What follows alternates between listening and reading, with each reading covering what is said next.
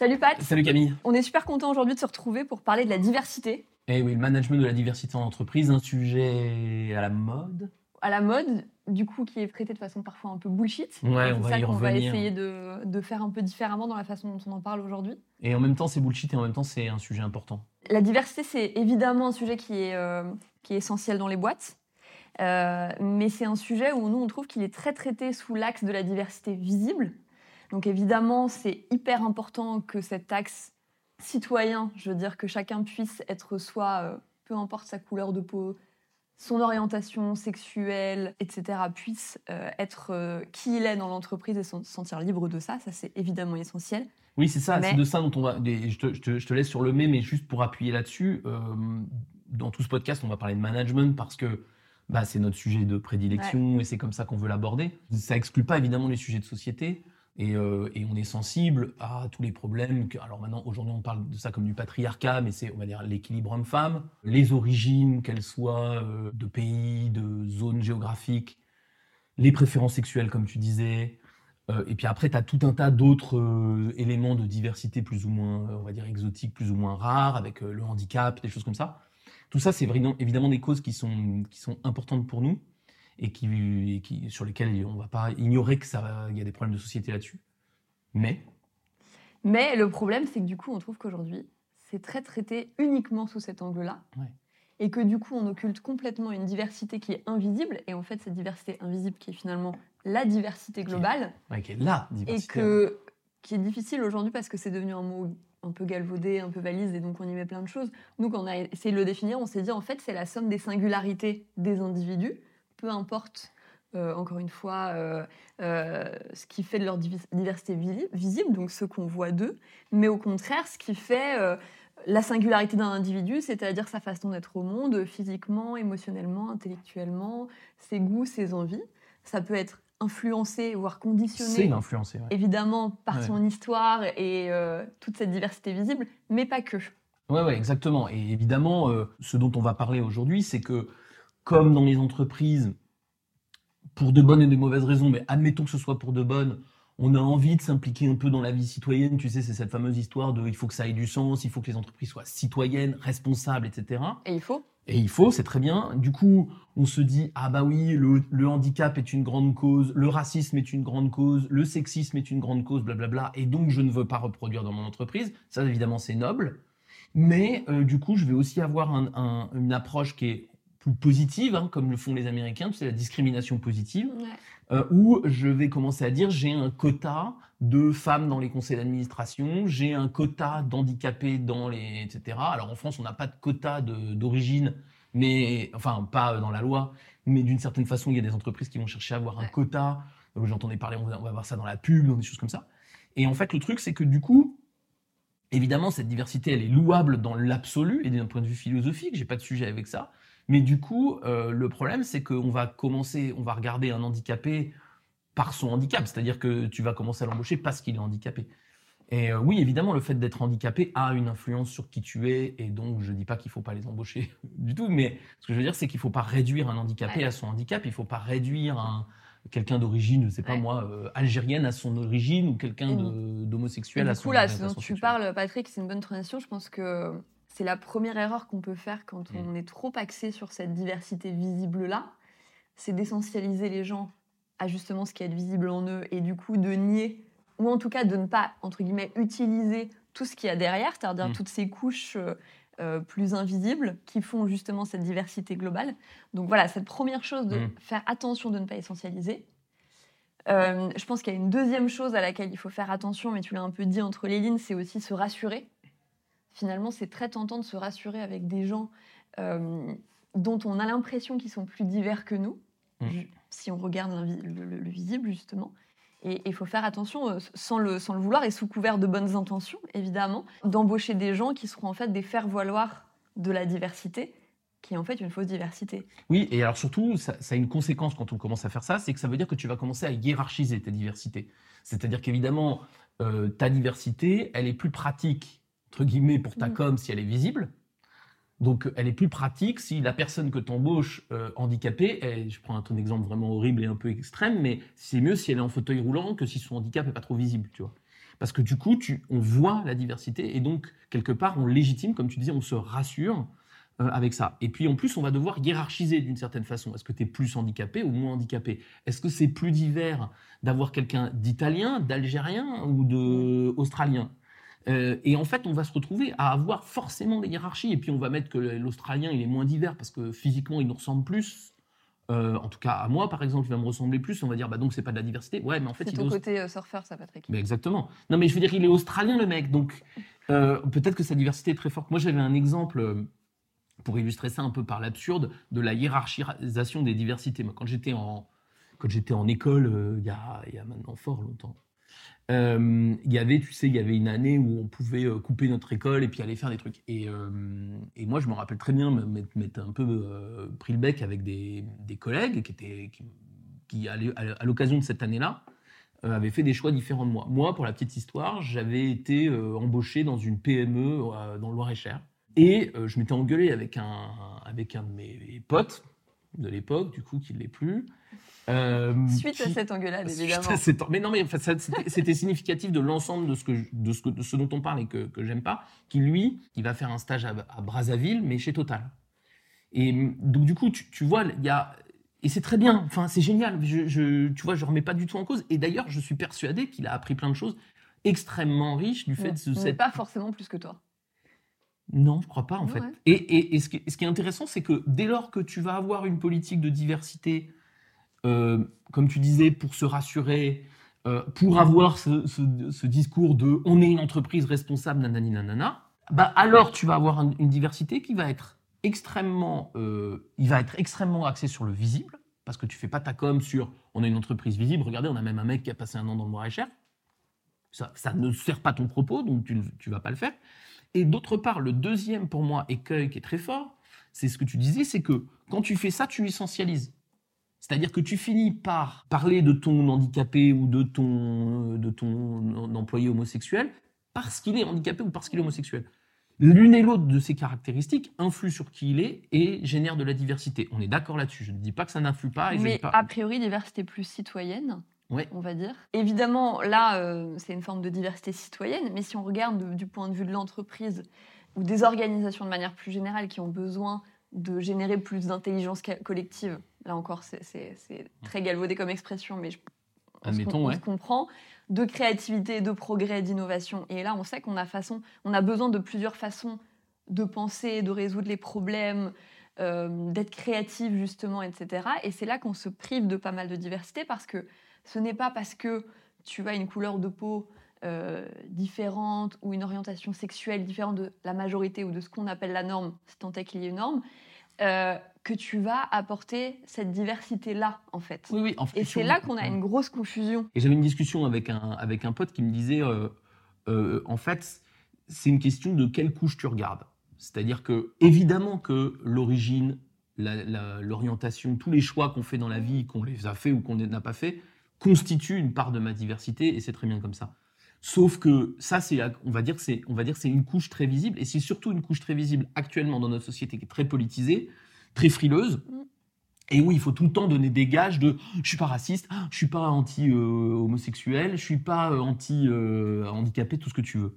Donc on va donner des gages. Mais ça, c'est la couche superficielle. En réalité, nous, la diversité dont on a envie de parler, celle qu'on aurait envie de développer, et on va y revenir parce qu'en plus, je pense qu'on peut faire vraiment d'une pierre deux coups. Mais c'est celle des couches moins visibles. C'est-à-dire, c'est de dire, pour faire simple, les individus, ils sont tous divers de toute façon, quel que soit. Par nature. Par nature, parce que de toute façon, ils sont un cumul d'origine, d'éducation, d'expérience, de culture, de culture, d'études, d'intérêts euh, divers et variés, voilà, cinématographique, de lecture, de goût, de machin, qui va générer un certain nombre de couches et ce qui va m'intéresser dans l'entreprise, c'est pas de montrer que j'ai toutes les couches, parce que ça c'est de la com, c'est de permettre à chacune des couches d'exister.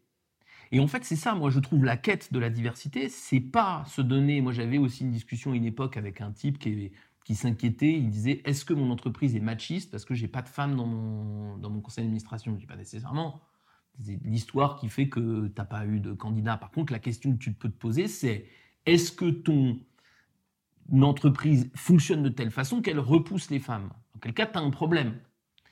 Mais si ton entreprise, elle n'a pas de femmes parce que tu as un métier où, les femmes ne font pas cette étude-là, en l'occurrence c'était un peu le cas là, bah, c'est un peu différent. Donc on va mm. travailler sur le plus long terme. Mais ce que je veux dire, c'est que ce qui est intéressant dans la diversité, c'est pas est-ce que je vais me donner des gages de respectabilité en montrant une publicité propre ou est-ce que je vais permettre aux gens d'exprimer leur singularité, y compris quand elles me touchent y compris quand elles me gênent, y compris quand elles me, elle me challenge. Elle me challenge. Et j'avais euh. une discussion pour finir, excuse-moi là-dessus, sur euh, une, avec une, une très jeune collègue qui, qui vient d'arriver chez nous. On était dans le métro et il y avait un groupe de, de jeunes gens, je, pense qu'ils avaient 20-25 ans, euh, sais, un, peu gothique, machin, et me dire, oh, eux, ils pourraient pas travailler chez nous.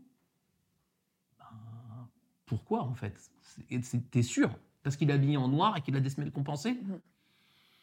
Je suis pas sûr, quoi. Et je trouve que voilà, il y a un truc de la diversité. Pour moi, c'est un engagement sur je veux montrer plus de couches, je veux permettre aux couches de s'exprimer. Et pas que la superficielle. Et juste, je veux revenir aussi à ça, quand je disais tout à l'heure, on le fait aussi sous couvert de bonnes intentions et tout ça, évidemment. Et je pense que parfois, on le fait aussi inconsciemment. C'est-à-dire que tu vois, tu prends l'exemple du recrutement, c'est mm. montrer qu'en fait, on va avoir tendance à prendre des gens qui nous ressemblent. Mm. Et là encore, tu peux te rassurer très facilement en prenant quelqu'un qui, par exemple, est d'une autre couleur de peau que la, tienne, mm. alors qu'en fait, il regarde et te dire ça y est, je fais de la diversité dans mon équipe, mm. ça paraît caricatural, mais c'est tentant et c'est facile en fait. Et je pense qu'on peut tous se laisser piéger là-dessus. Alors qu'en fait, il regarde les problèmes de la même façon que toi. Tu vois qu'il a les mêmes qualités, euh, on va dire, que toi, des compétences similaires, etc. Et mm. donc, tu as l'impression de faire de la diversité, alors qu'en fait, pas du tout. D'un point de vue citoyen, oui, si tu veux, de, évidemment. Et encore. Parce qu'on sait aussi que les études montrent que la couleur de peau est quand même, reste encore une entrave aujourd'hui à l'embauche. Néanmoins, d'un point de vue, c'est celui-là qui nous intéresse davantage, de, l'intelligence collective ou de la performance collective. Et même du respect de l'humain, pour être tout à fait clair. Et du respect d'humain, hmm. puisque justement, du coup, malgré toi, tu essentialises l'autre Mm. à sa couleur de peau. Du coup, là, tu ne fais pas de diversité. Donc ça, c'est la première chose. Mm. Et je pense que l'autre chose, avant qu'on aille vers euh, comment manager cette diversité, du coup, qui dort partout dans les entreprises, c'est de faire attention au formatage. C'est-à-dire que même si vous prenez des gens qui sont divers, mm. Divers au sens euh, plein de singularités différentes, aujourd'hui, on, on est dans des boîtes des grosses boîtes, mais en fait, là, pareil, même, des, même des plus hein, petites, ouais. exactement, qui formatent en fait. Mais à fond, et tu C'est-à-dire qu'on te met dans un écosystème qu'on croit divers et qui devient un espèce de biotope dans lequel finalement on lisse complètement les singularités. Et c'est de ça, et je pense que ça va bien faire la transition avec ce qu'on veut dire après, qui est comment on manage bien la diversité, c'est bah, du coup bien manager les singularités des gens pour qu'elle s'exprime et que votre diversité, elle soit pérenne en fait. Oui, et qu'elle soit, et c'est pour moi, c'est vraiment ça le truc, c'est comment est-ce que je passe d'une diversité qui est visible mais qui n'est pas réelle dans le fait qu'elle elle, n'est là que pour la photo, à une diversité où les gens peuvent exprimer leur singularité. Qui ils sont qui ils sont, avec deux objectifs. L'objectif, comme tu dis, de performance collective et de bah, diversité des opinions, etc. Et évidemment, plus que ça encore, l'objectif de d'épanouissement personnel, etc., etc. Et effectivement, c'est ça qu'on va faire. Donc, nous, la question qu'on s'est posée, c'est une fois qu'on a posé cette, euh, cette longue définition, mais c'est important de le faire parce que le sujet est sensible. Donc voilà, c'est comment est-ce qu'on arrive à installer un système dans mon équipe ou dans mon entreprise globalement, en fonction de la, la responsabilité qu'il y a, dans lequel je vais pouvoir, un, développer les singularités des gens, que j'ai déjà. Deux, accepter l'apport ou l'intégration, l'incorporation de gens qui, par rapport à mon, à mon input initial, vont être très divers. Et qui, du coup, d'une entreprise à l'autre, vont être extrêmement différents, puisque les diversités, elles sont. Les entreprises ne sont pas des clones. Il y a des entreprises qui sont très féminines, des entreprises qui sont très masculines, des entreprises qui sont plutôt âgées, parce qu'on n'a pas parlé de ça, hein, dans la diversité, tu as aussi une diversité d'âge. Hein. raison, bien sûr. Euh, par exemple, le, jeunisme dans certaines boîtes, c'est une catastrophe. Quand il n'y a personne de plus de 40 ans, tu as un vrai problème de diversité. Ou dans d'autres boîtes, il n'y a personne de moins de 40, c'est un mm. autre problème de diversité. Donc, en fonction de mon point de départ, un, je vais chercher à révéler la diversité que j'ai déjà, parce qu'en fait, je l'ai déjà, mais je ne l'utilise pas parce que, comme tu dis, je formate. Et je formate à mon corps défendant, hein, je n'ai pas décidé de le faire, hein, je pas décidé on va voir que si, mais je, souvent j'hérite d'un système formaté. Et deux, comment petit à petit je vais pouvoir introduire de la diversité dans une équipe. Ça, c'est des sujets qui nous intéressent. Et pour finir là-dessus, c'est que je pense qu'en faisant ça, tu vas travailler ta diversité visible ta diversité politique. Mm. Parce que je pense pas, moi, personnellement, que la revendication d'un de quelqu'un d'un homosexuel de quelqu'un qui est dans une minorité visible de quelqu'un de, de- de- d'handicapé je pense pas que sa revendication ce soit d'être là parce qu'il est handicapé parce qu'il est d'origine X ou Y parce qu'il est homosexuel ou quoi que ce soit Euh, c'est comme euh, comme une femme dans un dans un conseil d'administration sa revendication elle veut pas être dans un conseil d'administration parce que c'est une femme elle veut être dans un conseil d'administration et respectée pour ses Voilà. compétences, écoutée, blablabla. blablabla. Voilà, c'est ça le défi que nous, on a envie de, Ouais. de, de- de lancer. Et voilà. Et juste, évidemment, il y a des gens aussi qui s'occupent de cette diversité visible dans les boîtes, et c'est très bien. Nous, ce qu'on dit, c'est qu'il ne faut pas se contenter que de ça. Voilà. Voilà, même, je pense Euh, même qu'on peut l'éviter, mais ça, c'est un autre débat. Voilà, mais il y a des gens qui sont spécialistes de ça. Donc nous, on est spécialistes du management, et du coup, maintenant, on va parler de comment justement Voilà, on, comment on manage, arrive à cet effet-là on manage cette diversité euh, globale, cette somme de singularité euh, qui existe Mm. et qu'il faut cultiver dans les, dans les boîtes. La première chose, nous, qu'on s'est dit quand on y a réfléchi euh, ensemble, Pat, c'est qu'on s'est dit déjà, il faut y aller progressivement. Ouais.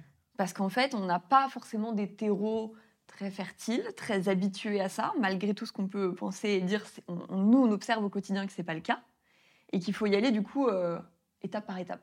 Ben oui, en fait, quand tu, quand tu vas vite, imaginons que tu dises, je veux faire un virage à 180 degrés, euh, j'en ai marre de euh, mon équipe de euh, d'hommes blancs, quarantenaires, machin, machin, machin. Bon, ok. Tu changes du truc de tout au tout. Mais en fait, ton organisation, elle n'est pas faite comme ça. Donc, par exemple, si tu dis, je vais changer très vite, ça veut dire quoi? Ça veut dire que tu vires tes mecs? Même les compétents? Pour pouvoir faire de la place à tes diversités Bah, non. Enfin, qu'est-ce que c'est que ce management? Ça n'a aucun sens. Donc, de toute façon, il faut aussi respecter l'endroit d'où on est, qui est peut-être contestable, qui est peut-être insatisfaisant, mais il faut le respecter. Mm. Et la deuxième chose, c'est que plus tu vas vouloir aller vite dans la diversité, ça va un peu avec la première, hein, mais c'est plus tu vas vouloir aller vite dans la diversité, plus du coup, tu vas pousser, plus du coup, tu vas forcer euh, le, le système. Moi, j'avais un exemple dans une boîte euh, américaine, Johnson Johnson, pour ne pas la nommer, qui fait du, de la discrimination positive pour augmenter le nombre de femmes à des postes de direction. L'objectif, je valide complètement. Donc, ils font leur, discrimination positive. Une équipe de direction, c'est 50% de femmes. À la fin, tu regardes et tu te dis est-ce que j'ai 50% de femmes? Oui. Est-ce que j'ai des femmes de talent à des postes de direction? Oui. Combien j'ai de burn-out chez les femmes? Ah, bah, énorme. Énorme. Parce que pour faire ça, on a aussi mis des femmes à des postes qu'elles n'étaient pas prêtes à tenir et qui se sont vautrées. Parce qu'on les a mises là, mais on n'a pas changé notre regard sur elles en termes de performance. Sauf que tenir ce genre de poste, ça suffit pas d'être une femme en fait. Il faut avoir vécu un certain nombre de choses, il faut avoir appris un certain nombre de choses, il faut avoir la carrure, etc. Évidemment que les femmes sont capables de le faire, mais comme les hommes, après un parcours progressif. Tu as tout à fait raison. Et aussi, c'est difficile, je pense, d'absorber pour un collectif qui n'y est pas habitué Ouais, ouais. cette forme de diversité. Quand je dis cette forme de diversité, c'est on y revient. Mm. C'est celle du challenge euh, parce que on, on amène quelqu'un. Encore une fois, on s'en fout de la diversité visible là sur ce sur ce sujet. C'est on amène quelqu'un qui pense différemment Mm. parce que il vient d'une autre boîte, euh, parce que euh, il regarde les choses différemment, euh, parce qu'il va être plus créatif et que vous avez. Alors c'est peut-être un peu caricatural, mais une, une- une équipe plutôt très rigoureuse qui, qui aime pas trop sortir du cadre, etc. Et en fait, ça peut surprendre le collectif. Et Donc du coup, si vous le faites trop, ça va déstabiliser votre système aussi. Et plus que surprendre, tu vas même avoir des collectifs qui vont chercher à empêcher la diversité de s'exprimer. J'ai déjà raconté ici l'histoire des chimpanzés. Tu la connais l'histoire des chimpanzés? Le réflexe. Je, je- je connais une histoire de chimpanzé. Est-ce que c'est la même? Je ne sais pas. Ben, il faut que je raconte l'histoire des chimpanzés vite fait. C'est une histoire d'une euh, d'une expérience aux US où euh, le, le- le mec met, un, met 12 chimpanzés dans une cage. Euh, avec donc au milieu de la cage il y a un escabeau et euh, en haut de la cage il y a des bananes. Et en fait pour attraper le- les bananes il faut forcément monter sur l'escabeau il n'y a pas d'autre moyen. Et en fait l'escabeau est piégé. Quand tu montes sur le- l'escabeau ça déclenche une pluie glacée. Donc euh, je ne sais pas si vous savez mais les chimpanzés ils aiment les bananes ça tout le monde le sait. Mais par contre ils détestent la pluie glacée. Ils détestent l'eau froide. Donc comme c'est un animal intelligent, au bout de deux, trois coups, ils ont tout de suite compris la corrélation entre escabeau et euh, pluie glacée. Et du coup, ils arrêtent de chercher à aller chercher les, les bananes. Et puis après, le, le- le chercheur, qu'est-ce qu'il fait? C'est qu'il il- il va enlever un chimpanzé qui a connu donc la pluie et il le remplace par quelqu'un qui l'a pas connu, par un chimpanzé qui ne l'a pas connu. La première chose que fait ce chimpanzé, il voit des bananes, il se dirige vers l'escabeau et évidemment, les 11 autres euh, le retiennent et, euh, et euh, l'empêchent d'aller sur le, le truc. Alors, Pour lui, la règle a changé. Pour les 11 premiers, la règle, c'est escabeau égale pluie. Pour lui, la règle, c'est escabeau égale réprimande du groupe. Lui, la pluie, il connaît pas. Et puis le, le chercheur change les, petit à petit tous les, euh, les chimpanzés de la cage jusqu'à arriver à une situation où on enlève le dernier qui a connu la pluie et on le remplace par un nouveau qui n'a pas connu la pluie. On est donc dans une situation où il y a 12 chimpanzés qui n'ont pas connu la pluie. Le 12e, il fait comme tous les autres. La première chose qu'il fait, banane, escabeau, il se dirige vers l'escabeau pour aller chercher les bananes. Et les 11 autres, qui n'ont pas connu la pluie, l'empêchent de le faire. Et cette histoire des chimpanzés, peut-être qu'entre-temps, hein, le chercheur, il a arrêté la pluie ou que le système est en panne. Enfin, on ne sait pas du coup. Ou peut-être que dans les 12, il y en a un qui en a rien à foutre de l'eau froide. hein. Mm. C'est possible, hein, parce Mm. que c'est des animaux complexes, donc euh, la plupart n'aiment pas, mais peut-être qu'il y en a un qui s'en fout. Et qui aurait pu aller chercher les bananes pour tout le monde. Et en fait, pour moi, cette histoire, elle raconte bien le problème de la diversité quand on va trop vite. C'est que tu mets quelqu'un de, de très différent dans la, dans la cage, plutôt dans l'entreprise, bah, tu vas voir que la première chose que va faire l'entreprise, c'est lui expliquer comment il doit agir. Il faut pas faire ça, il faut pas faire ça, ici c'est comme ça. Si tu vas voir lui, prépare-toi, machin, attention à elle, elle est perverse, c'est attention à comme lui. ça, c'est une espèce de assimilation à outrance Incroyable. qui du coup, Et si, naturel. hein. si toi, bien sûr, si toi tu n'y veilles pas en tant que manager, Ah parce que si tu fais bien ça, c'est que tu as choisi un moment de faire rentrer de la diversité parce que tu as envie de bouger les choses. Exactement. plein de raisons. Donc si toi tu n'y veilles pas, et Mm. on va voir, il y a des garde-fous probablement à mettre, euh, le formatage il est très très très vite fait. On en parlait la dernière fois, on en connaît plein des gens qui arrivent dans des équipes et à la base c'est plein de bonnes intentions de se dire voilà ça va bouger un peu les choses, on va penser Mm. tous ensemble différemment. Et en fait au bout de trois mois, la personne qui vient d'arriver, six mois, trois mois, six mois, ça prend euh, du temps, mais en général relativement court quand même, finalement est tellement assimilée à ce nouveau système, à cette nouvelle culture, c'est ça le formatage dont on Ouais. parlait. Et si elle n'est pas Donc, assimilée, faut- elle se casse. hein. Il faut, il faut en tant que manager se dire, OK, là, j'ajoute de la diversité. On verra Mm. après euh, la diversité qui existe déjà, mais j'ajoute de la diversité, comment je fais pour que ça fonctionne? Mm. Et la progressivité, c'est la première des raisons. Parce que, évidemment, plus dans ton système, je reprends mes- mon histoire de chimpanzé, plus je vais mettre de contraste très vite, très fort, plus je vais générer De la résistance. une résistance épidermique, qui, et en plus, là où elle est un peu perverse, cette résistance, c'est qu'au moment du recrutement, elle va pas s'exprimer. C'est-à-dire qu'au moment du recrutement, tout le monde est trop content. C'est-à-dire, je te colle quelqu'un qui a un parcours incroyable, tu vois, euh, pour le coup, euh, à travers le monde, machin, qui a fait 12 métiers, etc. Sur le papier, au moment du recrutement, waouh, quel profil, trop bien, mais ça va nous apporter plein de trucs. Euh, dans la vraie vie, euh, sous stress, tu vas voir. Donc, tu as raison. Donc, il faut y aller progressivement. Ça, c'est Ça, c'est la première chose. Et en plus, il faut, à mon avis, préparer votre collectif. C'est-à-dire Bien qu'il ne faut pas se laisser avoir par le côté c'est génial, on a quelqu'un de nouveau, Ouais. ça va nous apporter. Voilà, ça, c'est ce qu'on dit tous au début. Il faut vous préparer à ce qu'il y ait de la résistance. Voilà. D'ailleurs, nous, on le voit à chaque fois, parce que, donc, vous savez, nous, notre métier, c'est d'animer pas mal, des, par exemple, des comités de direction. Mm. À chaque fois qu'on a quelqu'un de nouveau qui est là, par exemple, à un séminaire, ça nous arrivé plein de fois, ça. Mm. Donc, il y a quelqu'un de nouveau qui arrive au séminaire, donc les gens se disent, c'est génial, machin, le nouveau vient au séminaire et tout ça. À chaque fois, en fin de séminaire, on nous dit, ouais, alors le nouveau, quand même, euh, il nous apprend un peu la vie. Hein. Mm. Ouais, mais en fait, on l'a fait venir Ouais. Pour pas ça, pour qu'ils vous apprennent la vie, parce que ça, c'est votre Mm. perception, en fait. Alors, il peut y avoir des maladresses de posture, etc., mais peu importe. En fait, on l'a fait venir pour qu'il regarde les sujets avec un œil neuf, Mm. à l'aune de tout ce qu'il a vécu avant, a priori, a priori dans une autre boîte, dans une autre culture, avec des gens différents, etc. Il est venu pour ça. Ouais. Donc, il faut pas râler de ça. Donc, donc ça, c'est un biais des collectifs à chaque fois. faut faire la pédagogie c'est là-dessus. C'est important que le manager il prépare à ça mm. en amont et qu'après il mette, au- il, il- il challenge aussi son collectif en disant attendez, euh, on a des problèmes, on n'arrive pas à les résoudre, Mm. on fait venir quelqu'un d'autre.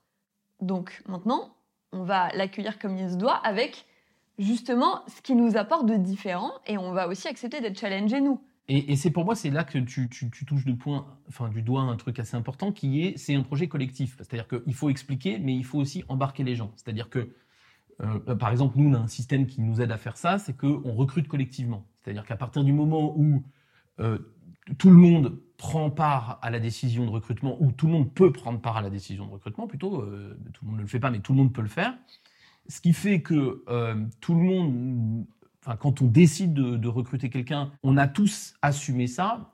Et quand on va avoir une difficulté, et on en a, parce que Malgré, Ben, malgré cette précaution. bien sûr, parce que qui n'en est pas vraiment une, mais parce que ça fait partie du, du modèle. Mais Mais bien sûr, Mais parce malgré que- le fait qu'on est préparé ensemble, puisqu'on a on en a. recruté ensemble, mais on peut se ramener à tout n'est pas, tout n'est pas toujours simple. évidemment, mais on peut se ramener au fait que c'est un projet collectif, qu'il a été ou qu'elle a été recruté euh, tous ensemble, et ça aide. Et à- pour des raisons et que des parfois on reproche après dans le quotidien. C'est-à-dire Exactement. que si on se remémore ce qu'on avait Exactement. aimé chez la personne en entretien, c'était justement que la personne allait nous challenger pour telle et telle raison parce que ses qualités, ses compétences, etc.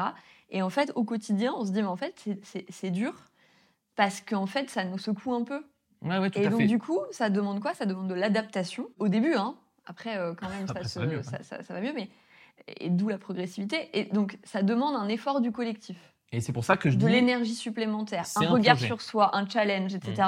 Ce qu'on n'aime pas toujours. Non, et c'est pour Voilà. ça que je dis c'est un projet Donc, collectif. c'est un projet. Parce que quand on va arriver face à des difficultés, et il y en aura forcément, il va falloir se rapporter à on l'a choisi ensemble, etc., etc. Une fois qu'on a dit ça, il y a pour nous un certain nombre de, je sais pas si c'est des astuces ou des, des règles ou des choses, des, des- des choses qui sont sûres dans l'entreprise et qu'à notre avis, il faut casser si vous voulez. Et moi, il y en a une qui me tient particulièrement à cœur. Ça va peut-être surprendre les, les- les gens qui pensent que c'est très important de le faire. C'est, pour moi, il y a un, un mécanisme antidiversité qui est la fiche de poste parce que on a à cœur, tu sais, c'est le fameux qui fait quoi, la fiche de poste des zones de responsabilité. On a à cœur dans les entreprises, surtout les grandes. hein, J'ai rarement vu des PME avec des fiches de poste très précises. Mais dans les grandes entreprises, on a à cœur de définir les postes le plus précisément possible. Et moi, je trouve que c'est absurde. C'est-à-dire que plus tu définis ton poste précisément, c'est normal de définir les objectifs d'un poste, why not? Pas de problème. Et encore, on pourrait se poser la question. Mais admettons qu'on mes objectifs. Mais si tu commences à définir la façon dont il doit être euh, tenu, etc., eh ben, même si tu recrutes quelqu'un qui pourrait apporter ce que tu appelais de la diversité, c'est-à-dire un regard différent sur les choses, ben, il va devoir se conformer à cette fiche de poste super précise. Et donc, du coup, soit il va se formater à la fiche de poste, soit il va être très mal à l'aise. Et ça, c'est c'est un vrai problème. Moi, j'ai un exemple tout bête, c'est je recrute un chef de projet. Dire l'objectif, mener à bien le projet dans les temps, blablabla. Ok, ça pour moi, pas de problème. Puis après, on va mettre des, des caractéristiques du poste. Un poste qui nécessite de la rigueur, de l'organisation, du machin, du truc, du bidule. Ben donc en fait, tu vas avoir que des gens rigoureux. Et si jamais en recrutement, tu te dis ah mais tiens, on prendrait pas ce créatif là euh, qui est euh, super différent, qui est euh, voilà, il pense un peu out of, out of the box, etc. En recrutement, tout le monde va dire ouais génial, on va enfin regarder le problème différemment, blablabla. Sauf que derrière, si on lui demande d'être super rigoureux, bah, il va être super mal à l'aise et on va pas utiliser sa créativité. Je pars du principe que c'est deux trucs, créativité et rigueur, qui s'excluent un peu. Je connais pas beaucoup de gens qui ont les deux. D'accord? Les deux très forts. Hmm. Donc, ce que je veux dire, c'est que le problème de la fiche de poste, de la précision de ce qu'on attend de quelqu'un, c'est que on, on lui permet pas d'exprimer ses qualités et on lui demande de se conformer à une manière de faire. Alors que moi, je pense qu'on devrait dire, ok, l'objectif, on doit réussir le projet, machin, machin, machin. Ça, c'est ton objectif. Maintenant, mets tout ce que tu as de meilleur en toi pour l'atteindre. Si tu es très créatif, tu vas le faire avec beaucoup de créativité et puis tu vas demander à quelqu'un de t'aider dans la rigueur parce que c'est un peu galère. Si tu es très rigoureux, au contraire, tu vas faire bon. Et je pense que c'est ça qui est important, c'est de dire il faut pas que on définisse les postes trop précisément. Il faut les définir avec un peu de souplesse, sinon ça marche pas quoi. Je pense que là, c'est dans le cas où tu veux cultiver les diversités qui existent déjà. Mm. Ouais, ou même pour, même recruter quoi. Ou même pour recruter. Est-ce que je prends quelqu'un de Mais je pense rigoureux que ça, c'est important aussi de rappeler qu'en fait, il y a de la diversité dormante dans les boîtes. Ouais, bien sûr, Et qu'en fait, elle est dormante aussi à cause d'outils comme ça, bien sûr. qui en fait sont très contraignants, Mm. qui formatent. Et euh, si on n'essaye pas d'y mettre un peu une philosophie de l'outil, parce qu'après, il faut être pragmatique, je sais que quand on est dans des grands groupes, on n'a pas trop le choix que de remplir ces outils-là et de s'en servir. Donc il faut créer une philosophie de l'outil Mm. qui vous permette de ne pas en être prisonnier et de ne pas faire des choses qui sont soit complètement cons, parfois quand même, faut se le dire, Ouais. euh, soit qui à minima vous empêche de, de, de- de- d'épanouir cette diversité-là euh, beaucoup plus. Là où tu as raison, c'est que, un, évidemment, il faut sortir des critères, et du coup, il faut regarder beaucoup plus d'abord ce que sont les gens, Mm. c'est-à-dire leurs qualités, leurs compétences euh, intrinsèques, plutôt que celles qu'on vous demande de remplir. Et le truc sur lequel je rebondis, c'est évidemment peut-être même de créer des projets à partir des gens. Tiens, j'ai ce mec-là ou cette nana qui a cette qualité, ce truc-là, ce, mais quel projet je pourrais faire avec elle? Mm. plutôt que ou faire avec lui, plutôt que faire le chemin inverse, qui est de dire j'ai ce projet, j'ai quelle personne, je vais les faire rentrer là-dedans. Exactement. Alors- et là, dans- dans les outils que tu, enfin, tu le cites pas exactement, mais je sais que tu y penses. Moi, je parlais de la fiche de poste, mais il y a évidemment l'outil d'évaluation. enfin la grille d'évaluation. Et là, c'est la même chose, c'est que tu peux, prendre un mec créatif pour mener ton projet.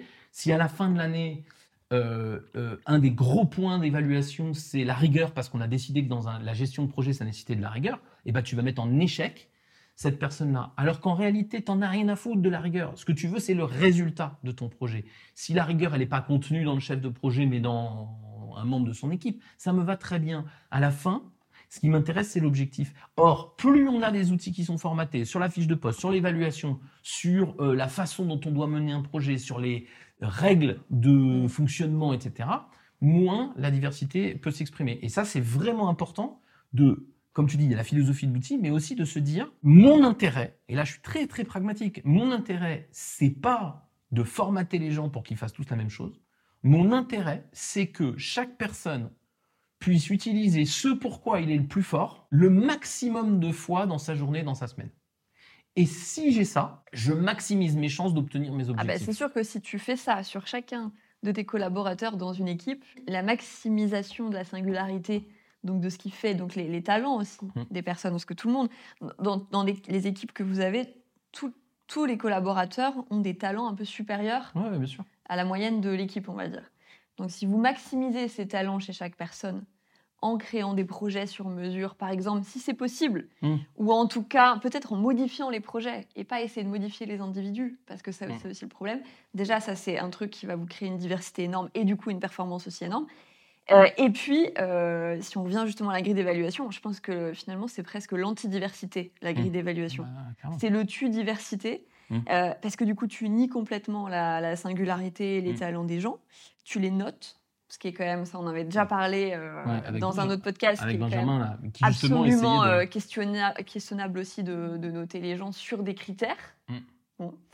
Donc voilà, il y a tout ça dont il faut absolument s'extraire. Encore une fois, on est, on est pragmatique. Nous, c'est plus simple. On est dans une petite boîte, donc on fait ce qu'on veut. On ne veut pas d'outils, donc on n'en a pas. On, on, se base sur des philosophies, mais c'est plus simple. On est plus libre, on va dire. Quand vous êtes dans un grand groupe, c'est vraiment de vous construire votre philosophie pour quand même euh, être dans les codes de l'entreprise parce que vous pouvez pas dire moi je fais pas ça. Enfin, vous mmh. pouvez, hein. c'est génial si vous le faites. On vous encourage, mais on sait que c'est pas toujours facile. Donc, c'est vous construire cette philosophie-là pour maximiser, on va dire, l'éclosion ou l'épanouissement des talents et des singularités de chacun. Alors, pour petit exemple, moi que j'ai vécu très récemment et qui peut vous aider à le faire, c'était dans un grand groupe justement, donc ça illustre un peu ce que tu as dit. Donc, dans un très grand groupe, dans une usine Céveso, donc une usine, mmh. euh, on va dire, réputée dangereuse, complexe, etc. Très grosse usine en France. J'ai fait faire cet exercice à la patronne de site. Euh, l'exercice, c'est le suivant. C'est de dire en gros, ben, évidemment, dans ces entreprises-là, on a tendance à prendre des gens très rigoureux, très euh, soucieux de la sécurité. Et c'est très bien, heureusement pour eux, heureusement pour nous. Mais évidemment, euh, là, on était dans une équipe qui commençait à devenir un peu morose pour d'autres raisons, qui n'arrivait plus à travailler ensemble, qui subissait son usine et tout ça. Donc je lui ai fait faire un exercice et vous pouvez faire, enfin tout le monde peut faire cet exercice chez soi. Il n'y a pas besoin d'être dans une petite boîte. Il n'y a pas besoin, on est loin de l'exercice d'évaluation. Il n'y a pas besoin d'avoir Patrick. Non. En fait, vous, c'est mieux, évidemment. Je sais que c'est mieux. C'est pour ça que je le précise. Ah, bien sûr. Euh, Mais bon, si vous n'avez pas euh, cette chance euh, incroyable, donc vous listez. Donc ce qu'on a fait, c'est tout con. On a listé les, les membres de son équipe, donc c'était une douzaine, et je lui ai demandé d'écrire en face de chaque nom le, la qualité que cette personne avait et qui était rare dans l'équipe. Pas juste la qualité, celle qu'il a et qui est rare dans l'équipe. Et donc, euh, alors il y en a où c'est très facile pour elle, parce qu'elle travaille très bien avec eux et donc elle apprécie, et donc, elle attend lui, euh, machin, etc. Puis il y en a où c'est plus compliqué parce qu'elle les, par exemple, elle les aime moins. Euh, il y en avait un, par exemple, qui est... Elle les aime moins ou peut-être qu'elles sont moins utiles pour le job ah, de son point de vue, mais, euh, mais justement, j'y viens. Et donc, du coup, donc, elle les aime moins, mais je la force quand même à faire. Par exemple, il y en avait un, il y en a deux qui m'ont qui sauté aux yeux. Il y en avait un dont la qualité spécifique, c'est euh, raconte bien les histoires. C'est-à-dire, alors évidemment, elle, la plupart du temps, elle dit putain, il n'est pas concis. Hein, c'est ça qui la faisait râler. Mais moi, je lui dis non, mais je m'en fous, moi, je veux, je veux la, là, je veux la qualité. Et donc, on a fini par dire, ouais, en fait, il raconte très bien. Et puis, il y en a un autre qui est, il a de la fantaisie. C'est un type plutôt drôle, plutôt amusant, etc. Ces deux qualités, effectivement, elles ne collent pas avec une usine de chimie dangereuse. Si on n'a pas de regard, diversité. Mais elles collent pas, voire même elles peuvent te faire flipper. Elles peuvent te faire flipper. Si tu les regardes comme ça. Exactement. Sauf que moi, je vais pas demander leurs uniques qualités, je leur demander des singulières. Et elle me dit, ouais, mais alors ces deux-là, ils ont des qualités. C'est vrai que c'est des qualités, je suis capable de les reconnaître, mais vraiment, ça me sert à rien. je lui dis, mais c'est quand même étrange. Au début de notre entretien, tu me racontes que ton équipe est morose, qu'elle a du mal à travailler ensemble, qu'ils subissent leur site, et une heure plus tard, tu m'expliques qu'il y a un mec qui a de la fantaisie et que tu sais pas à quoi ça sert, non, il y a un moment donné, ça va pas. C'est-à-dire qu'en plus, quand tu n'utilises pas la diversité, quand tu fais pas vivre la diversité, eh ben, tu, eh ben, tu t'enfermes parce que du coup, tu arrives à un résultat et tu te dis, bah ouais, mais en fait, j'ai tout essayé. Mais t'as pas du tout tout essayé puisque tu n'as pas utilisé ça. T'as pas utilisé le mec qui s'est raconté. Mm. Ils se sont pris une fume deux semaines avant parce que leur, euh, ils ont fait une présentation à leur chef qui était nulle. Dis, mais pourquoi t'as pas utilisé le mec qui s'est raconté? Puisqu'il s'est raconté, euh, là, on va avoir des moments de convivialité, il faut les remettre en place. Pourquoi? On va avoir besoin de ton mec qui a un peu plus de fantaisie que les autres. Bien sûr qu'il va falloir qu'il fasse attention et qu'il ne fait pas sauter l'usine, on est d'accord là-dessus. Je suis pas en train de lui dire que la fantaisie va dépasser le sens de Ça veut dire, Patrick, du coup, quand tu fais cet exercice-là et que tu es seul et que tu n'as pas Patrick avec toi, et eh ben du coup, ah, il faut. Bien dans la merde. Et déjà, déjà. ça c'est sûr. Bon, à la limite. Non, mais blague à part, c'est facile à faire en vrai. Non, mais c'est facile à faire si tu arrives à t'extraire, parce que là, c'est facile à faire quand tu es hors, euh, hors stress, euh, hors de ton décor habituel, etc. Euh, en fait, il faut s'extraire, il faut garder les qualités aussi, tu vois, indifféremment du contexte dans lequel elle s'opère. Tu vois ce oui, bien sûr, bien sûr. En fait, tu vois pas la fantaisie si tu penses boulot, euh, cuve, euh, dangerosité, usine, syndicat, voilà, le décor compliqué qu'on connaît. Donc ça veut dire qu'il faut regarder la singularité des gens. tiens, si je rencontrais ce, ce, monsieur ou cette dame dans la vie, qu'est-ce que je me dirais? Et du coup, ce qu'on disait tout à l'heure, tu vois, ça rejoint comment je les raccroche à ce qu'on fait. Et du coup, tu vois, Cam, ce qui est vraiment important, c'est que pour regarder ça, quand vous faites votre petite liste, et je suis d'accord qu'il faut un moment de calme pour le faire, en méga stress, c'est impossible. Mais quand vous faites votre petite liste, on en arrive à, au point clé du management en général, et pas que de la diversité, c'est que pour réussir à faire cette liste, il y a deux critères. Le premier, c'est qu'il faut aimer les gens. De manière générale, quand tu manages, je pense que c'est Non, mais tu sais que ça peut paraître une évidence, mais en fait, moi, pas du tout. quand je me retrouve avec un manager qui est entre guillemets usé, ça fait plusieurs années qu'il est dans son équipe et qui finit par ne plus les aimer, pour moi c'est terminé. C'est-à-dire que c'est le moment où il faut qu'il change. Mm. Soit qu'il change, c'est-à-dire qu'il retrouve des raisons d'aimer ces gens, soit qu'il change de poste. Mm. En l'occurrence, cette patronne, elle en était presque là. Elle ne s'aimait plus elle-même et elle commençait à les regarder que par leurs défauts. Et donc il faut absolument, quand tu fais la liste, il faut être dans une disposition de j'aime bien les gens, parce que sinon c'est mort. Et du coup, le deuxième truc qui va avec, c'est la curiosité. C'est-à-dire qu'évidemment, et là on revient à la fiche de poste, si je ne regarde mon patron de prod que par ses qualités dites de patron de prod, rigueur, organisation, clarté, je vais avoir un problème. Parce que du coup, je vais arrêter de voir que, ah ouais, en fait, il sait raconter les histoires. Donc ça, ça nécessite de la curiosité et de l'affection. Moi, des fois, je dis de l'amour en vrai, parce que je veux marquer, le, je veux marquer les esprits. Mais il faut avoir au moins de l'affection, c'est-à-dire se dire, ok, je suis pas très content de lui, mais qu'est-ce que j'aime? Oui, je pense qu'il y a la curiosité et puis il y a aussi, alors ça, ça peut paraître tarte à la crème, mais c'est vrai, je pense, la capacité d'émerveillement de l'autre, de ce qu'il a de différent de nous aussi. Hmm. Parce que tu vois, sous ouais, ça va avec l'affection. Ouais, je pense que ça va avec, c'est complètement même connexe, mais je, pense que tu vois, quand tu es sous stress, que tu es fatigué, que tu plus non plus la façon dont tu réagis, hein, parce que c'est hmm. ça, hein, dès que tu commences à plus aimer ça, euh, ça devient compliqué quand même, parce que la cohabitation avec soi en tant que manager est difficile. Euh, il faut retrouver ça en fait de tiens mais en fait qui vient m'agacer c'est un truc qui est tellement différent mais tu vas retrouver un peu ce sens de l'altérité de ce que ça vient de challenger et de revenir aussi au pourquoi bah pourquoi on a embauché cette personne en fait? Oui et, tu sais que c'est marrant ça me fait penser en t'écoutant un truc qui est moi je suis toujours fasciné de, de ce que les managers vont euh, prendre comme parallèle pour expliquer à leurs équipes comment ils doivent fonctionner. Et puis ils vont dire un orchestre, un orchestre symphonique, tu vois le truc. Moi j'adore, hein. Je trouve que le spectacle d'un orchestre symphonique, c'est une des choses les plus fascinantes de la planète. Parce que justement, il y a une rigueur et une, absence de personnalité, à part peut-être le soliste, qui est fascinante. Il y a un truc, de, une, espèce de magie d'avoir 150 personnes qui font quelque chose d'aussi cohérent à un instant donné.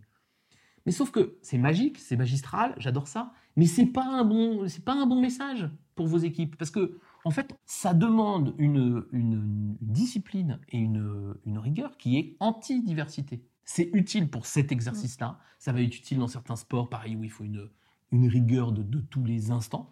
Mais en réalité, c'est un problème. Et quand tu dis il faut justement euh, accepter l'altérité, le truc, etc., il faut accepter les fausses notes.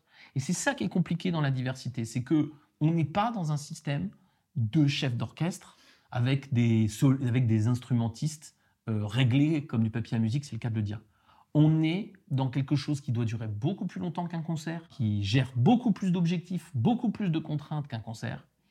Et qui, est soumis à plein de déséquilibres qui viennent de l'extérieur. Énormément, relationnel. Je, dans a priori, beaucoup plus que dans, dans un, orchestre, et je respecte encore une fois énormément les orchestres, mais dans un orchestre, on a besoin pendant une heure et demie avec une entracte de se caler sur une partition. Mm. C'est magistral comment ils le font, mais il n'y a que ça. Euh, l'entreprise, c'est quand même quelque chose d'assez différent. Et donc, on va, il faut chercher l'altérité. Il faut arrêter de prendre ces, ces exemples d'hyper euh, solistes, là, euh, de, de, de, de, chefs d'orchestre hyper calés. Parce que, en fait. En fait, bah, ça ne correspond pas à la réalité. Ça ne correspond pas à la réalité. on n'y arrive pas. Bon, après, du coup, cette petite euh, digression musicale, je pense que le dernier est très utile néanmoins. Mais ouais, le, dernier exemple qu'on avait en tête, et vous en avez peut-être d'autres hein, que vous avez testé, que vous voulez tester, mais c'est que nous, on s'est dit, il faut aussi peut-être utiliser beaucoup plus l'externe. Quand on dit l'externe, c'est vos prestataires, j'aime pas trop le terme, on va dire vos partenaires extérieurs, c'est-à-dire qui font pas partir de vos effectifs. Je pense par exemple à des consultants que vous pouvez prendre. Nous, en l'occurrence, c'est notre comptable, mmh. euh, ou les comptables qu'on a pu avoir, euh, des consultants qui nous aident sur d'autres sujets, etc. Et en fait, on voit bien qu'on fait l'effort. Je sais pas si on fait l'effort ou c'est un tropisme qu'on a, ou qu'on essaye d'avoir, mais qui est d'aller prendre des gens qui sont différents de nous. Oui, en fait. Dans la façon de penser les choses. Hein. Je ne sais pas si on le fait assez, on peut se poser la question. Ah bah probablement pas, mais on essaye. Mais en tout cas, ce qui est certain, c'est que c'est parfois plus facile d'aller chercher euh, de la diversité de pensée euh, chez des gens qui vont être là sur des durées moins longues. Et sur des hum, compétences ou des champs d'expertise plus précis et, peut-être plus restreints aussi que le cœur de métier. Ouais, tu faisais référence au comptable. Quand on a démarré euh, Albus il y a une dizaine d'années avec, avec Charlie, donc on était deux jeunes dirigeants de 30 ans, et euh, on avait plein d'envie, plein de machins, mais on était bien conscient que notre, euh, on était vraiment des juniors en gestion d'entreprise. On n'avait jamais fait ça, quoi. On a rencontré un comptable qui est un type euh, qui ne nous ressemblait pas du tout, de par son âge déjà. Déjà, c'est un comptable. Déjà, il ne ressemblait pas beaucoup. Ça, c'est, je confirme qu'il ne devait pas beaucoup. de, je sais pas, il aura 55 ans. Maintenant, il est à la retraite, donc il doit avoir, je pense, 55 ans. Et puis, il pensait pas comme nous. Il avait des quelques points de connexion. Il pensait pas comme nous. Et à chaque fois qu'on l'a rencontré, c'était intéressant parce que c'était amusant parce qu'il nous donnait des, des choses. À chaque fois, on, avait l'impression d'être pas d'accord avec lui. C'est-à-dire que le, au moment où il nous donnait ses conseils et ses préconisations, on, se regardait avec Charlie en disant mais on fera jamais ça. Et on s'est obligé, en fait, après ces rendez-vous, à dire non mais attends, ok, ça nous choque, ça nous va pas, c'est pas ça qu'on va faire. Mais qu'est-ce qu'il veut nous dire? Qu'est-ce qui est caché derrière? Quel est son étonnement C'est-à-dire que tu pars du, fait que tu fais, tu fais confiance quand même dans le, choix que tu as fait de travailler avec lui, qui est quand même son expertise, son intelligence, etc. Et donc ça, quand tu reviens à ça, ça te fait dire non mais en fait, c'est moi qui ne dois pas voir le point. Et ce qui est intéressant, c'est que ça nous a pas amené forcément à suivre ses conseils. Ouais, mais ça t'a fait sûrement infléchir mais ça m'a fait, ça m'a fait euh, intégrer ces questions. Ce que tu pensais. Toujours. Et c'est un peu ce que je dis maintenant, moi, quand je rencontre des, des, chefs d'entreprise ou des, des, entrepreneurs et qui me disent, mais alors, euh, comment on fait? On est submergé de conseils quand on fait des choses, quand on ne fait rien, on n'en a pas beaucoup, mais quand on fait des choses, on est submergé de conseils. Moi, je leur dis, écoute-les tous, mais tiens-en pas compte. C'est-à-dire que la question de la diversité des gens de l'extérieur, c'est ça qui est magique, c'est que c'est des gens euh, qui vont, qui vont enrichir votre panel de questions mais qui ne doivent pas nécessairement enrichir votre mmh. panel de réponses, parce que euh, c'est vous qui êtes l'expert de votre job dans votre équipe, etc. Mais choisissez bien vos prestataires extérieurs en ayant des gens qui sont pas trop comme vous, pas exactement la même histoire, pas machin, euh, truc. Qui vont vous dire les choses. Qui, et, et, qui vont vous dire les trucs. Qui vont vous challenger, qui vont oser vous challenger, parce que tu vois, ça, on en parle dans la relation. C'est pour ça que je, préfère qu'on dise partenaire, parce que sinon, tu peux avoir un rapport qui est très déséquilibré. À, à, partir du moment où tu es payé, ou toi, tu penses que tu payes quelqu'un, mm. tu, tu, vois, il est presque censé parfois aller dans ton sens. C'est pas ça qu'il faut aller chercher, justement. C'est ça qu'on dit. Et du coup, quand vous Payez-les votre... pour qu'ils soient pas d'accord avec vous. Mais du coup, c'est difficile et du coup, il faut l'accepter, etc., etc. Et ce comptable-là, il aurait été facile de dire Attends, on va en prendre un plus jeune euh, qui nous ressemble plus, euh, nanani, nanana. Et en fait, le truc, c'est que si tu fais ça, ça va pas. On a la même expérience avec euh, nos sujets marketing. on a rencontré des gens qui nous ont aidés bah, sur le podcast que vous êtes en train d'écouter et qui nous ressemblaient vachement en fait. Et ils nous aidaient parce qu'ils savaient monter et pas nous. Notre podcast est, vraiment génial puisque vous l'écoutez et que vous êtes abonné, évidemment. Parce que c'est nous. non, mais blague à part, ce, qui est, ce qui est intéressant, c'est que c'est quand on va chercher des gens qui, n'ont pas le même parcours, qui ont des parcours beaucoup plus différents, qui traînent moins dans les mêmes entreprises, etc., qu'on va avoir des feedbacks qui sont plus intéressants. Mm, mm, mm. Et c'est pareil pour ce comptable. Ce Parce qu'il y a un décalage, enfin, Exactement. un décalage vertueux, je veux dire. Exactement. Et ce Mm. qui est intéressant, et moi d'ailleurs, ce qui me rend fou dans ma boîte, c'est nos rapports avec, euh, pour ne pas les citer, la BNP et Orange, parce que c'est des entreprises qui sont tellement grosses qu'elles ne savent pas nous aider. Elles ne peuvent pas nous aider. C'est impossible qu'elles nous aident. Et en fait, elles sont insupportables parce que justement, elles sont trop formatées dans leurs trucs, dans leurs euh, dans leurs certitudes, etc. Et quand on va chercher des prestataires, c'est vraiment une bonne idée. Quand vous n'avez pas le choix, ben, un opérateur téléphonique ou une banque, on n'a pas tellement le choix. Mais quand on a le choix, allez chercher des gens, que ce soit votre prof d'anglais, que ce soit votre prestataire marketing, votre comptable, Vos consultants en vos- management. votre consultant en management, évidemment. Votre, euh, nous, on en a un qui nous a aidés. Moi, je, je le considère comme étant notre meilleur prestataire. C'est euh, Matt qui, a, qui a programmé nos sites. Matt, si tu nous entends, Matt, de ta mais- montagne. et mais de ta montagne, non, mais c'est incroyable. C'est-à-dire que le type, il est, il est spécialiste, mais il nous a aidés sur plein de trucs parce que il est, parce que il nous, et c'est un indépendant tout seul dans son truc. Il est doué, mais il, il a toujours dispensé comme ça. Et en fait, la diversité, c'est pas d'aller prendre des gens où c'est marqué sur leur CV qu'ils sont pas comme vous. C'est d'aller prendre des gens qui vont oser vous dire, de vous ça. parler, Ce que je te disais, c'est que tu payes pour la liberté ouais.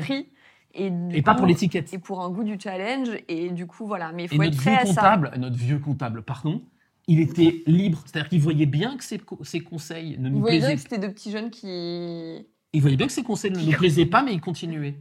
Mathieu, il voyait, il, voit, il, Ouais. il- il continue. Et à un moment, c'est rentré.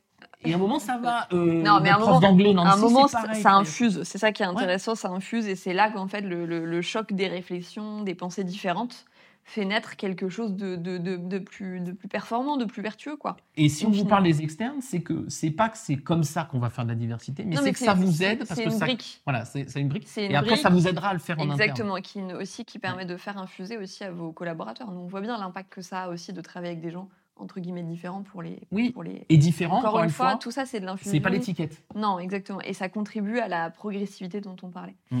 Donc pour conclure, parce qu'on s'est dit pas mal de choses, nous ce qu'on voulait vous dire c'était que, encore une fois, on s'extrait de tout ce qui est diversité visible parce qu'on n'en est pas Enfin, expert. elle en fait partie. Non, elle en fait partie, mais de, ce- de uniquement Mm. le traitement de sûr. cet euh, axe-là, parce qu'on Mm. n'en est pas expert et qu'il y a des gens probablement qui font ça très bien.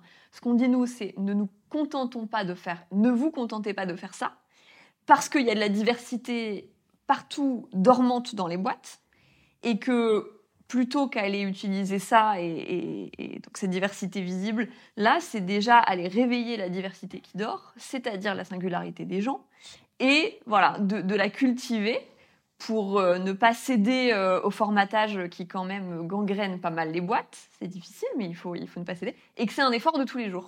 Et tu vois, moi, et même une discipline, je crois, de tous les jours. Et qu'il faut que ça devienne un état d'esprit, quelque chose que vous respiriez. Si la diversité, elle marche, on parle même plus de diversité dans une boîte, en fait. Et tu vois, moi, en 10 ans de euh, management, euh, ça, c'est probablement, même si je pense pas, pas qu'on est arrivé, le truc dont je suis le plus fier, c'est euh, d'être arrivé à. Moi, je suis consultant et ça fait 15 ans que j'en fais, d'être arrivé à transmettre le métier de trans- consultant sans demander aux gens de le faire comme moi. Je pense que ah, c'est très difficile, ça demande une vraie discipline, c'est compliqué. Il y a plein de fois où je leur dis, ça serait quand même plus simple que tu fasses comme moi, tu vois.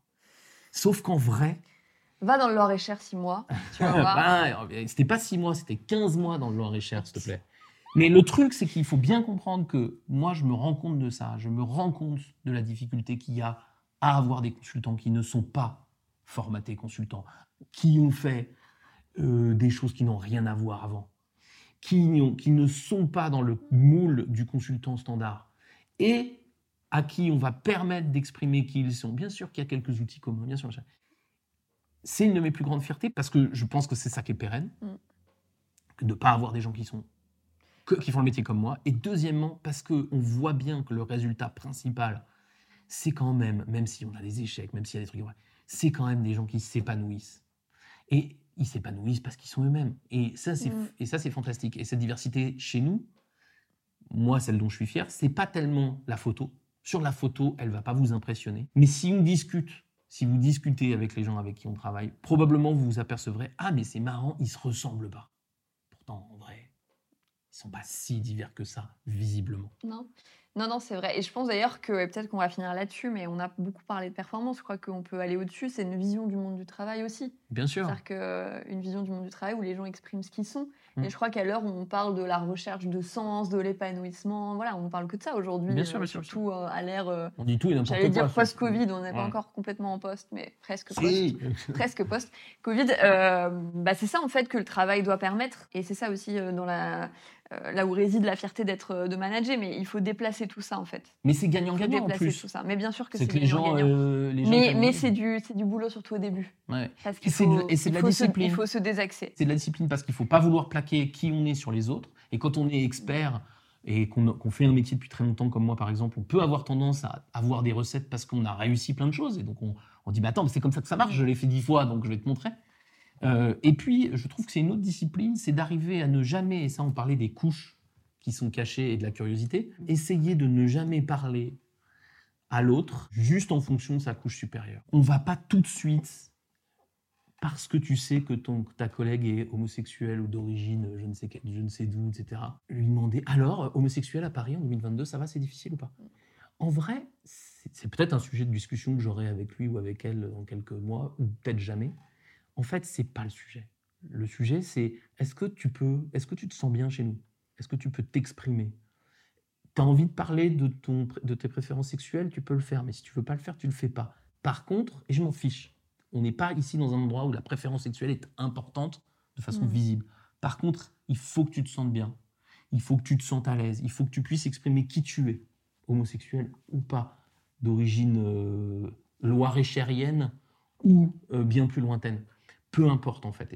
Et, ça, c'est une discipline parce qu'on a vite tendance à aimer l'exotisme Ouais. et à vouloir poser des questions de d'exotisme. C'est une belle conclusion ça alors.